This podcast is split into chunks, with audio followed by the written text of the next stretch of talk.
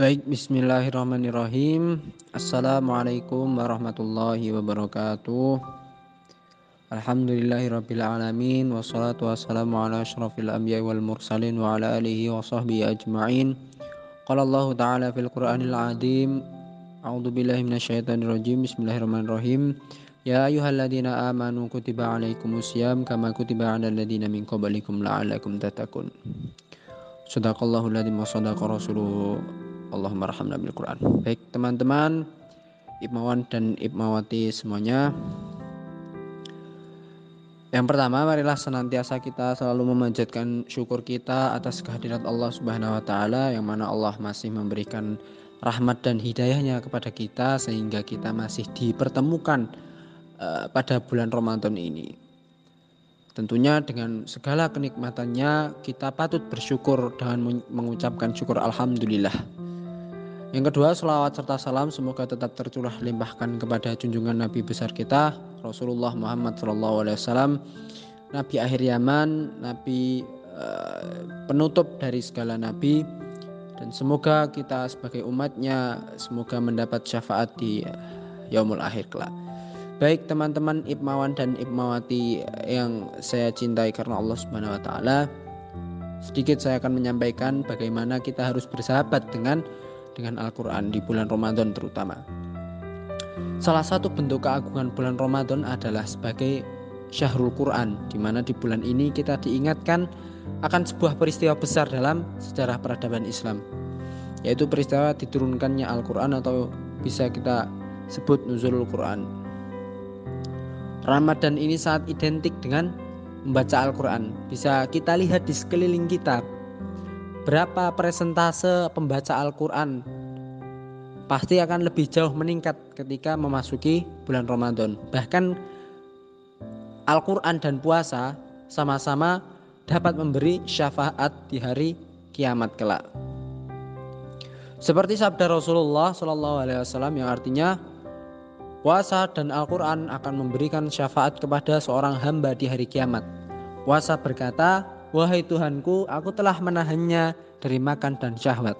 Maka perkenankanlah aku memberikan syafaat kepadanya. Sedangkan Al-Quran berkata, aku telah mencegahnya dari tidur malam. Maka perkenankanlah aku memberikan syafaat kepadanya. Hadis riwayat Ahmad dan Al-Hakim. Al-Quran adalah bacaan yang wajib dan merupakan sahabat setia bagi kita sebagai orang yang beriman di saat menjalankan menjalankan ibadah puasa tentunya. Karena bersahabat dengan Al-Quran memiliki banyak sekali keutamaan-keutamaan. Yang pertama adalah keutamaan bagi yang membacanya. Keutamaan yang pertama adalah mendapatkan pahala yang berlipat ganda. Dari Abdullah bin Mas'ud radhiyallahu anhu bahwa Rasulullah wasallam bersabda, "Man qara harfan min kitabillah falahu bi hasanah wal hasanatu bi asyri amsalihah." Wala aqulu alif lam mim harfun walakin alifun harfun walamun harfun wa mimun harfun. Rawahu tirmidzi. Yang artinya man qara harfan min kitabillah barang siapa yang membaca satu huruf dari kitab Allah falahu bi hasanah maka baginya satu kebaikan. Wal hasanatu bi asyri amsalihah dan di setiap kebaikan akan dilipat gandakan menjadi 10 kali lipat Wala aqulu alif lamim harfun. Saya tidak mengatakan alif lamim itu satu huruf, walakin alifun harfum harfun walamun harfun wa mimun harfun. Akan tetapi alif satu huruf, lam satu huruf, mim satu huruf. Riwayat Tirmidzi. Kemudian yang keutamaan yang kedua adalah dijanjikannya syafaat di hari kiamat kelak. Dari Abu Umamah radhiyallahu anhu bahwa Rasulullah shallallahu alaihi wasallam bersabda, "Iqra'ul Qur'an fa innahu ya'ti yaumal qiyamati syafi'an li ashabi. Bat, yang artinya bacalah Al-Qur'an fa innahu ya'ti yaumal qiyamati syafi'an ya syafi'an li ashabi. Karena sesungguhnya Al-Qur'an itu akan datang pada hari kiamat sebagai pemberi syafaat bagi para pembacanya. Hadis riwayat Muslim. Kemudian yang ketiga, akan dikumpulkan bersama para kekasih Allah bagi yang mahir dan mendapat pahala meskipun membacanya terbata-bata terbata-bata.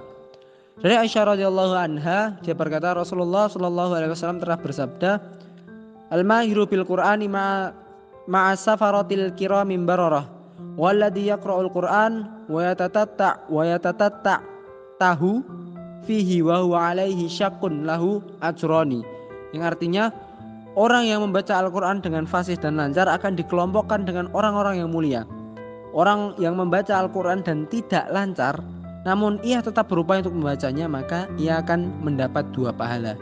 Hadis riwayat muslim. Baik teman-teman dari keterangan yang telah saya sampaikan tadi kesimpulannya mari kita selalu meningkatkan bacaan kita terutama di bulan-bulan Ramadan ini. Allah akan melipat gandakan pahala-pahala maka di sisa-sisa Ramadan ini mari kita jadikan Al-Quran sebagai sahabat kita Mari kita jadikan Al-Quran menjadi teman tidur kita Mari kita jadikan Al-Quran di mana pun kita berada kita harus bersama Al-Quran seperti itu. Mungkin hanya itu dari saya. Aku lukau hada wa walakum nun wal wa ma Wassalamualaikum warahmatullahi wabarakatuh.